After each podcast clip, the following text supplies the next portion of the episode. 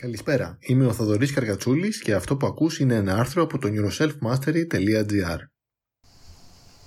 Τα 7 μεγαλύτερα ωφέλη του διαλογισμού και γιατί να τον ξεκινήσεις σήμερα. Πόσοι κάθονται σε σχέσεις που δεν τους αρέσουν ενώ όλα τα σημάδια να φύγουν ήταν εξ αρχής εκεί, σου έχει συμβεί αυτό; Πόσοι κάθονται σε δουλειές ή σε θέσεις που δεν τους προσφέρουν και δεν τους αρέσουν καθόλου ενώ όλα τα σημάδια να φύγουν πάλι ήταν εξ αρχής εκεί. Πόσες φορές ενώ ξέρουμε πως θέλουμε να χάσουμε λίγα κιλά τρώμε μέχρι να σκάσουμε γιατί το μυαλό μας ήταν αλλού όσο τρώγαμε. Και ξαφνικά σκάμε και λέμε «Όχι έσκασα ρε δεν το περίμενα πότε, πότε έφαγα, πόσο έφαγα». Ας το πάρουμε λίγο από την αρχή. Είσαι στο παρόν. Πόσες φορές ενώ κάνεις κάτι, ενώ διαβάζεις, σου μιλάει κάποιος ή οδηγείς, δεν είσαι στο παρόν. Το σώμα σου είναι εκεί, αλλά το μυαλό σου έχει φύγει και είναι τελείως αλλού. Αυτό συμβαίνει σε όλους μας. Αυτή η απώλεια της εστίασης, της συγκέντρωσης, οι περαστικές σκέψεις που χάνεσαι μέσα τους και ξαφνικά επιστρέφεις και βλέπεις ότι πέρασαν 5 λεπτά ή μισή ώρα και να ρωτιέσαι πότε έφτασα ρε φίλε εδώ πέρα, πότε, πώς πέρασε όλη η διαδρομή, πώς πέρασε έτσι ο χρόνος; Αυτό είναι κάτι φυσιολογικό, έτσι. Ναι, είναι κάτι φυσιολογικότατο και αναγκαιότατο. Χρειαζόμαστε έτσι μία παύση, μία ανάπαυλα. Φάσεις που το μυαλό να μην σκέφτεται τίποτα συγκεκριμένο και απλώς να πλανάτε μόνο του. Ονομάζεται και diffuse mode ή διάχυτη κατάσταση σκέψης και έχει πολύ πολύ σημαντικό ρόλο στη μάθηση και στην αποθήκευση πληροφοριών. Όμως, το να αφήνεις έναν ανεκπαίδευτο νου να πάει όπου εκείνος θέλει είναι σαν να αφήνεις ένα άγριο άλογο να τρέχει μόνο του σε ένα λιβάδι. Δεν ξέρεις που θα πάει και μπορεί να πάει σε σκοτεινά, σε ζωφερά, σε άσχημα μέρη πριν καν το καταλάβεις. Και έτσι να σε αργοκαταστρέφει σιγά σιγά χωρίς να μπορείς να το δαμάσεις και να το τραβήξεις πίσω στο δρόμο που θες να πας. Επειδή όλες οι μεγάλες αλήθειες φαίνονται μέσα από απλά παραδείγματα και πράγματα, μέσα από το παραπάνω παράδειγμα μπορείς να καταλάβεις πως κάτι τόσο απλό και φαινομενικά ασήμαντο όπως το να αφήσεις τη σκέψη σου να σε πηγαίνει όπου θέλει, χωρίς να έχεις την ικανότητα να την ελέγξεις, ενέχει από μικρούς έως και αρκετά μεγαλύτερους κινδύνους. Και όπως δρούμε στα μικρά πράγματα, έτσι δρούμε και στα μεγαλύτερα πράγματα, σε μεγαλύτερη κλίμακα. Εύκολα θα τύχει σε κάποιον να είναι σε μία σχέση ή σε μία δουλειά ή σε μία κατάσταση γενικότερα και να κάνει επιλογές μικρές και μεγάλες χωρίς να είναι παρόν χωρίς δηλαδή να το κάνει συνειδητά και ηθελημένα και να πει εγώ το έχω επιλέξει αυτό αλλά απλά αυτό να γίνεται από μόνο του, αυθόρμητα. Το άγριο άλογο έτσι έχει τον έλεγχο και σε πάει βόλτα στα μονοπάτια που αυτό ξέρει και θέλει να πηγαίνει. Και αυτό σίγουρα επηρεάζει τη ζωή σου σε πολύ μεγαλύτερο βαθμό από ό,τι μπορείς να διανοηθείς. Με μικρούς και μεγάλους τρόπους και ακόμη χειρότερα, χωρίς να το καταλαβαίνεις καν. Όμως, το να αντιθασεύσει αυτό το άγριο άλογο της σκέψης σου, δηλαδή το μυαλό σου, και να αναλάβεις τα ενία και να μπορείς εσύ να το κατευθύνεις όπου θες, όποτε θες και για όσο θες, είναι μια πανίσχυρη ικανότητα που καλλιεργείται με εξάσκηση. Με την εξάσκηση μπορεί να γίνεις πολύ πιο ισχυρός ή ισχυρή από το άγριο αυτό άλογο.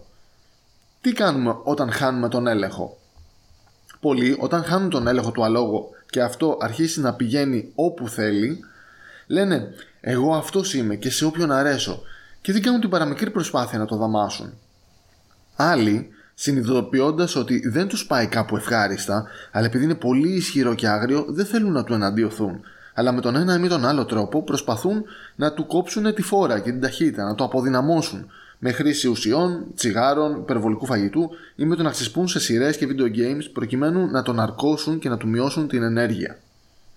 Όμως, δεν θες να μειώσεις τη δύναμη του πανίσχυρου αυτού αλόγου, καθώς το θες να τρέχει γεμάτο δύναμη και ζωντάνια, αλλά προς τα εκεί που εσύ επιλέγεις και όχι όπου θέλει αυτό, χωρίς να έχεις κανέναν έλεγχο. Το θες για σύμμαχο. Θες να έχεις καλή σχέση με το άλογο αυτό και να το έχεις ικανοποιημένο, καθώς είναι ο σύντροφός σου σε όλη τη διάρκεια της ζωής σου αυτής. Αυτό το πανίσχυρο αλλά άγριο και ατίθασο άλογο είναι το μυαλό σου, η σκέψη σου, τα συναισθήματά σου. Εάν αυτό σε κάνει ό,τι θέλει, τότε είναι πραγματικά ο πιο φρικτός αφέντης του κόσμου. Δεν υπάρχει χειρότερος. Εάν όμως μπορείς να το διαχειριστείς, τότε μπορεί να γίνει ο πιο ισχυρός σύμμαχος που θα έχεις ποτέ σου. Το να πιάνεις το άγριο αυτό άλογο κάθε φορά που αφαιρείται ή αρχίζει να πηγαίνει κάπου που δεν θες και να το επαναφέρεις αργά αργά στο δρόμο που θες να ακολουθήσετε είναι μία ικανότητα. Το να πιάνεις το άγριο αυτό άλογο, δηλαδή το μυαλό σου, κάθε φορά που λοξοδρομεί από το μονοπάτι που θέλεις να ακολουθήσετε προς τους στόχους σου και τις επιλογές που έχεις πει ότι θα κάνεις και να τον επαναφέρεις πίσω ήρεμα στο δρόμο που θες. Κάθε φορά που παίρνει τον εύκολο δρόμο της κακής συνήθειας ή που απορροφάται για πόση ώρα με ό,τι λαμπέρο του γυαλίσει και του τραβήξει την προσοχή, αντί να πηγαίνει στο δρόμο της συνειδητής επιλογής και να μπορείς να το επαναφέρεις στο δρόμο που θες. Αυτό είναι πραγματικά σπουδαία ικανότητα και όπως όλες οι ικανότητες και αυτή καλλιεργείται. Εκπαιδεύοντάς την αρχίζεις να παρατηρείς αυτό το φαινόμενο όλο και πιο συχνά και να το συμμαζεύεις τον εαυτό σου το άγριο άλογο όλο και πιο σύντομα σαν ένας καλός φίλος. Το να καταλαβαίνεις ότι έχετε ξεφύγει από το μονοπάτι να ξαναπαίρνεις τον έλεγχο, το να βλέπεις ξεκάθαρα τις επιλογές που κάνεις τη στιγμή που γίνονται σε πραγματικό χρόνο και να μπορείς να επιλέξεις αυτές που σε ενισχύουν αντί για αυτές που σε αποδυναμώνουν, αυτός λέγεται διαλογισμός. Όσο περίεργο και αν φαίνεται, ο διαλογισμός δεν έχει καμία σχέση με αυτό που έχουμε οι δυτικοί στο μυαλό μας. Η πρώτη εικόνα που έρχεται στο μυαλό του μέσου ανθρώπου όταν λέω τη λέξη διαλογισμός είναι μερικοί μοναχοί να αιωρούνται να φωτίζουν, να ε, δεν ξέρω κι εγώ τι, μένουν, να μένουν σε κάποια τριτοκοσμική χώρα ή να είναι σαν τους Jedi στα Star Wars. Πάρα πολύ ωραία. Καμία σχέση. Δεν έχει πραγματικά καμία σχέση. Αυτές οι εικόνες δεν θα μπορούσαν να απέχουν περισσότερο από την πραγματικότητα. Για πρώτη φορά τα ανακάλυψα στην έρευνά μου πάνω στη θετική ψυχολογία, τη συναισθηματική κυριαρχία και την εκπαίδευση της αυτοπιθαρχίας μου. Το έκανα στα διαλύματα μεταξύ του διαβάσματος στι εξεταστικές μου από το πανεπιστήμιο κιόλας. ώστε το μυαλό μου να μπορούσε πλήρως να ξεκουραστεί χωρίς κανενός είδους ερεθίσματα, ώστε να μπορέσω να συνεχίσω το διάβασμα για ώρες και ώρες, τελειώνοντας μεγαλύτερο όγκο διαβάσματος σε λιγότερο και πιο εστιασμένο χρόνο. Αυτός ήταν ένας από τους παράγοντες που με βοήθησαν να περάσω εξεταστικές με ελάχιστη προσπάθεια και στον ελάχιστο χρόνο. Μπορείς να διαβάσεις περισσότερα για το πώς να βελτιώσεις τις επιδόσεις σου το διάβασμα στο αντίστοιχο άρθρο που έχω για τις 15 συμβουλές για το ταχύτερο και αποτελεσματικότερο διάβασμα. Αλλά για τώρα, πρώτο και κύριο, τι είναι ο διαλογισμός; Διαλογισμός σημαίνει να μαθαίνουμε πώς να βγαίνουμε από το ρεύμα του ποταμού των σκέψεών μας, να καθόμαστε στην όχθη και να τον ακούμε, να μαθαίνουμε από αυτόν και να χρησιμοποιούμε την ενέργειά του για να μας καθοδηγούν οι σκέψεις μας αντί να μας τυραννούν. Αυτή η διαδικασία δεν συμβαίνει μαγικά από μόνη της. Χρειάζεται ενέργεια. Ονομάζουμε την προσπάθεια να καλλιεργήσουμε την ικανότητά μας να βρισκόμαστε στην παρούσα στιγμή άσκηση ή άσκηση διαλογισμού. Αυτό είναι κάτι που είπε ο John Kabat-Zinn στο βιβλίο του Wherever You Go, There You Are ο οποίος είναι καθηγητής ιατρικής στο Πανεπιστήμιο της Μασαχουσέτης και ιδρυτής και γενικός διευθυντής του Center for Mindfulness in Medicine. Το αστείο είναι ότι γενικά το αντίστοιχο της λέξης διαλογισμός δεν υπάρχει στη γλώσσα του Βούδα. Μια συχνά χρησιμοποιούμενη λέξη που την πλησιάζει, όπως μας λέει ο Jon Kabat-Zinn, είναι η λέξη bhavana, που μεταφράζεται ως ανάπτυξη μέσω νοητικής εκπαίδευσης, πράγμα που σχετίζεται πλήρως με το τι είναι ο διαλογισμός.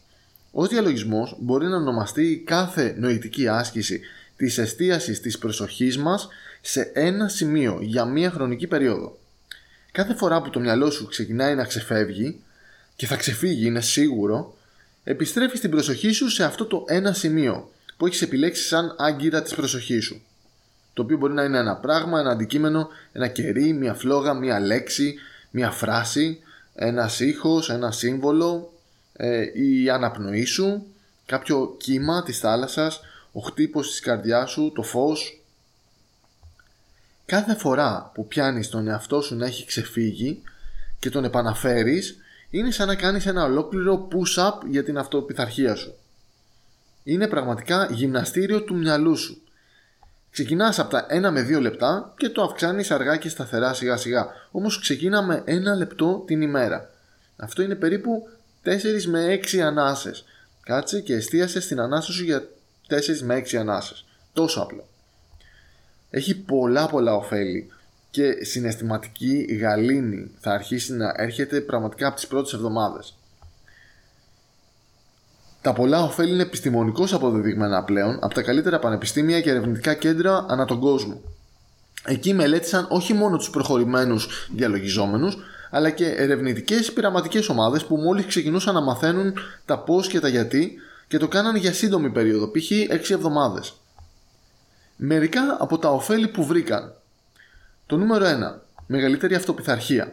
Όπως έχουμε ξαναπεί και σίγουρα θα ξαναπούμε, από τα πιο εξελιγμένα μέρη του εγκεφάλου μας, στον νεότερο ανθρώπινο εγκέφαλο, το πιο εξελιγμένο, τον νεοφλοιό, είναι ο προμετωπιαίος φλοιός.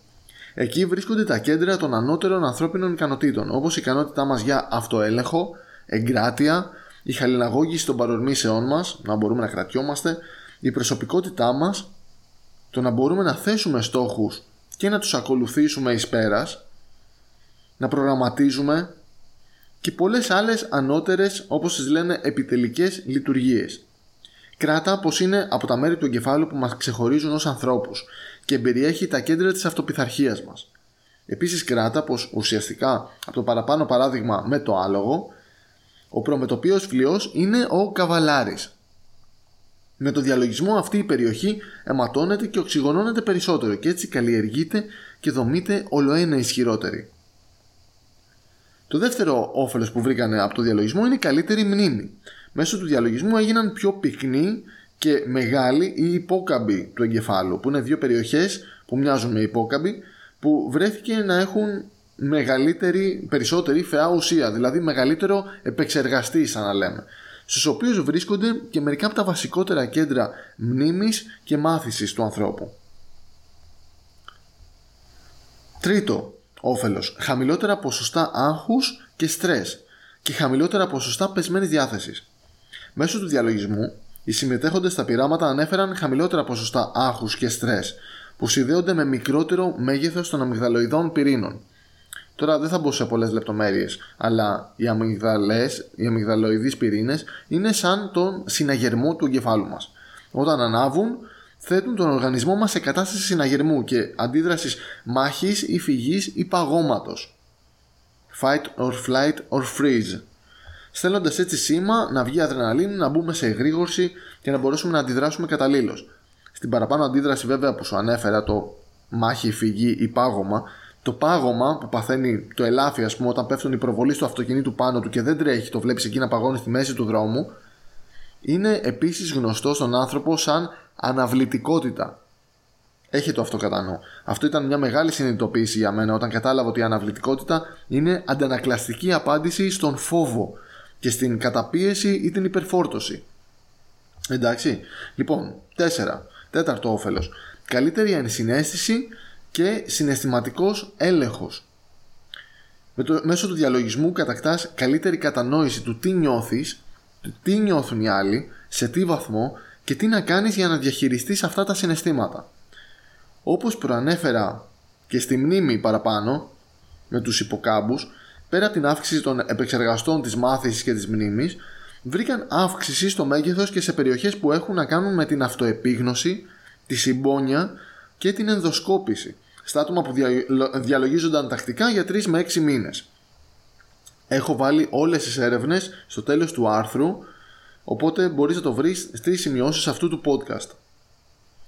Πέμπτο όφελος, μέσω του διαλογισμού, υπήρξε βελτίωση του ανοσοποιητικού.